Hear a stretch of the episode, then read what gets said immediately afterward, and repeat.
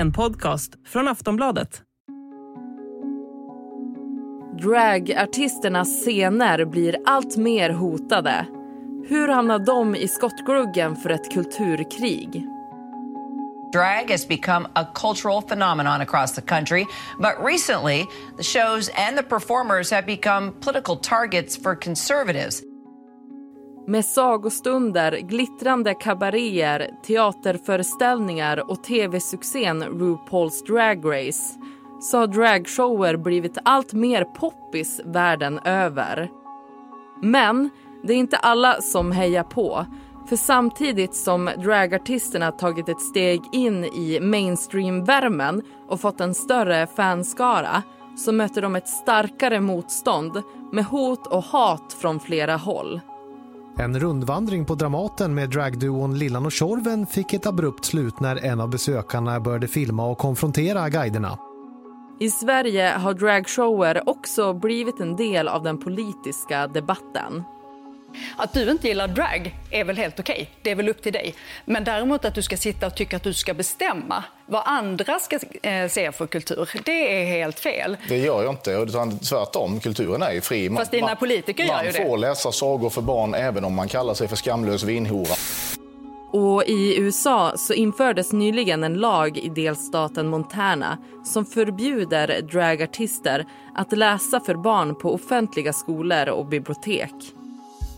Varför har dragartisternas föreställningar blivit en sån omdiskuterad fråga? Vilka nya lagförslag är på gång i USA? Och hur har debatten spridit sig till Sverige? Det ska vi prata om i dagens Aftonbladet Daily. Jag heter Ellen Lundström. Dagens gäst är Emily Svensson, Aftonbladets reporter i USA. Och vi börjar med att zooma in på landet i väst. Hur har dragartisterna hamnat i mitten av kulturkriget som pågår där? För runt 50 år sedan så brukade dragshows vara någonting som pågick underground. Här i New York kunde polis utföra räder mot gaybarer, gripa personer i kläder som traditionellt inte förknippas med ens biologiska kön. Men de senaste åren så har drag snarare tagit kliv in i mainstream här i USA, eh, bland annat med realityserien RuPaul's Drag Race som blivit enormt populärt. Och fler dragartister syns i reklam, i filmer, i serier.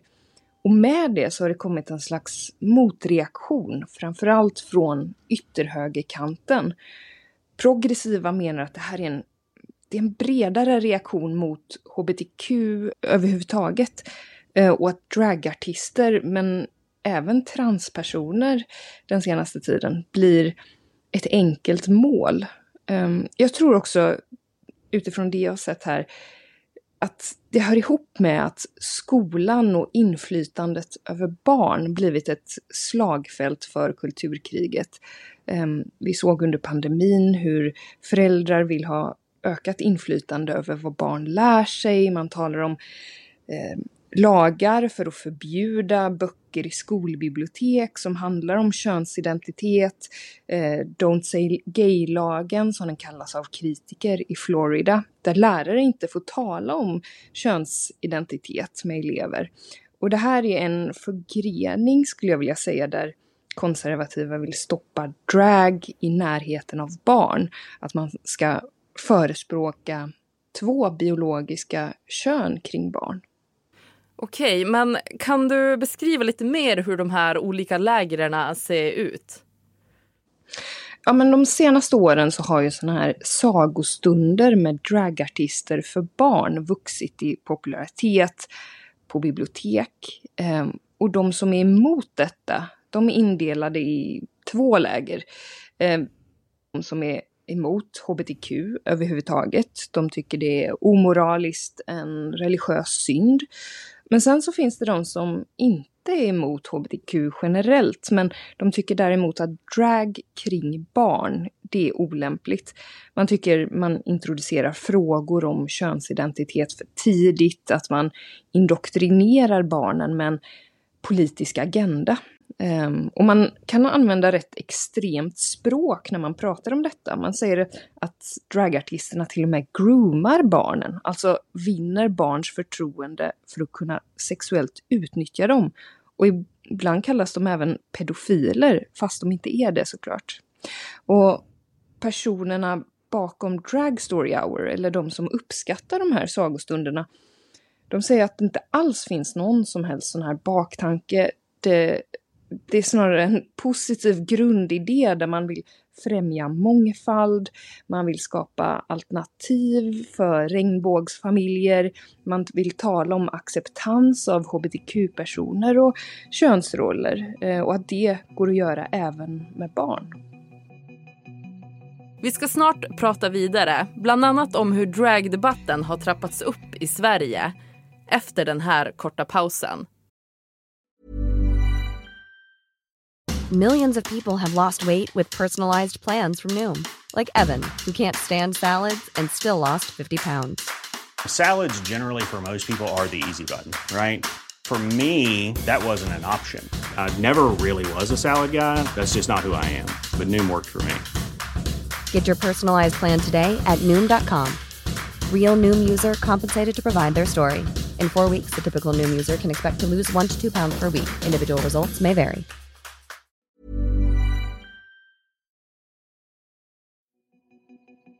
De startar ju de här sagostunderna, Drag Queen Story Hour i San Francisco 2015. Och sen nyligen har ju då delstaten Montana infört en ny lag som förbjuder att de ska få hållas på offentliga skolor och bibliotek. Hur har den lagen mottagits? Ja, det är den första lagen i sitt slag som trätt i kraft. Um, men sådana här lagar ser vi runt omkring i USA just nu. Um, bland annat i Tennessee, um, där domare tillfälligt blockat delstatens dragförbud. Eh, den lagen går väldigt långt och kriminaliserar drag i offentligheten och framför minderåriga. Eh, till och med personer i drag hindras från att befinna sig 300 meter från skolor, parker, kyrkor, ungefär liknande lagar som man ser för sexförbrytare i USA. Ehm, och man kan dömas till både fängelse och böter för detta.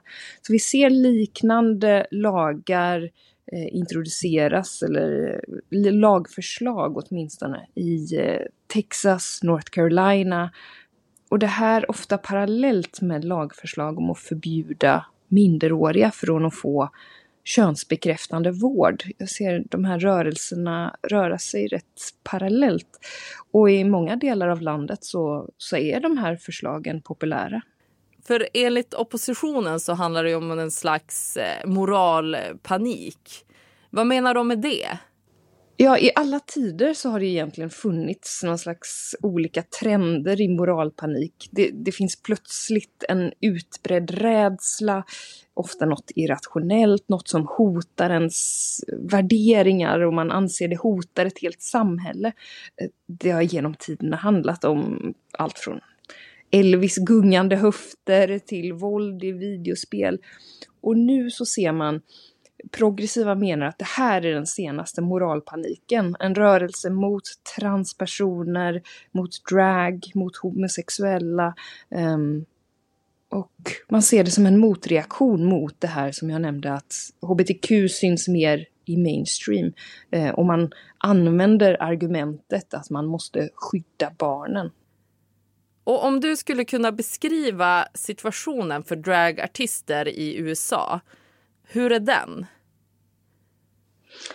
Många vill inte låta sig skrämmas till, till tystnad. De vill fortsätta stå upp för sin rätt att existera och bara vara sig själva. Samtidigt finns det dragartister och hbtq-personer överlag som är rädda för var den här eh, intensiva debatten är på väg. Man är rädd att man håller på att vrida tillbaka klockan för hbtq-rättigheter, precis som man egentligen gjort för aborträtten här i USA. Um, och de senaste åren har, har det blivit våldsamma protester sammandrabbningar utanför de här sagostunderna. Till och med våldsbejakande högerextrema Proud Boys har stormat sagostunder eh, med dragartister där barn närvarat och kommit med vapen till protester. Okej, och hur skulle du säga att den här debatten har spridit sig till Sverige? Lokalt har ju SD-politiker försökt stoppa sagostunder med dragartister i Trelleborg och Kalmar. I Malmö har man fått kalla in extra väktare på grund av hot om våld. Och för några veckor sedan så blev det ju het debatt i SVTs partiledardebatt när Sverigedemokraternas partiledare Jimmy Åkesson talade om ämnet och att det här inte var lämpligt för att det inte var lämpligt att svenska skattepengar går till sådana här projekt eh, eftersom det inte är lämpligt för barn. Och efter det så twittrade SD-ledamoten Björn Söder att kulturkriget har börjat, nu ska konservatismen vinna. Så det har blivit en tydlig spricka bland partierna i Tidöavtalet där man tidigare varit överens om att ha armlängds avstånd till kulturen. Så SD har inte riktigt fått medhåll från partierna i regeringen. Liberalernas Johan Persson verkade lite förbannad rent av och frågade Åkesson hur, hur osäker kan man vara? Vad tror du ska hända? Ehm, så debatten har definitivt spridit sig till Sverige och man ser hur man kopierar vissa av argumenten i USA rakt av. För du är ju på plats i USA. Vilka liknelser finns det? Ja, men jag tror att det är en sån liten företeelse som verkar ha blivit så laddad. Och åtminstone Björn Söder som sagt verkar ju se det som en viktig del i ett större kulturkrig där konservatismen måste vinna över det han anser är vänsterns mångfaldsagenda. Um, om man ser de här liknande argumenten som används i USA och hotfulla situationer. Eh, till exempel var det rätt nyligen på Dramaten där man ser över säkerhetsrutiner efter att en man rusade fram till dragqueens som höll guidade turer, frågade ut dem, filma eh, och det här publicerades på en alt alternativ mediasajt. Eh, och de som var där beskrev det som en obehaglig situation. Så jag antar att man kan se de här liknelserna i hoten och argumenten helt enkelt. Och varför hände det här just nu? Svårt att säga. Eh, men kanske har det att göra med att det har vuxit i popularitet och för att Sverige mycket kopierar kulturkrigsfrågor från USA. Men också att man ser att det engagerar folk. Sist här Emily Svensson, Aftonbladets reporter i USA. Jag heter Ellen Lundström och du har lyssnat på Aftonbladet Daily. Vi hörs snart igen. Normally, being a little extra might be a bit much, but not when it comes to healthcare. That's why United Healthcare's Health Protector Guard fixed indemnity insurance plans, underwritten by Golden Rule Insurance Company, supplement your primary plan so you manage out of pocket costs. Learn more at uh1.com.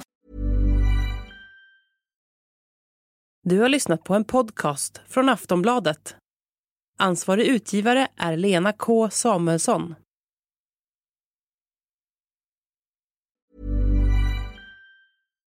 Botox Cosmetic, Atobatulinum toxin A, FDA approved for over 20 years. So, talk to your specialist to see if Botox Cosmetic is right for you. For full prescribing information, including boxed warning, visit BotoxCosmetic.com or call 877-351-0300. Remember to ask for Botox Cosmetic by name. To see for yourself and learn more, visit BotoxCosmetic.com. That's BotoxCosmetic.com.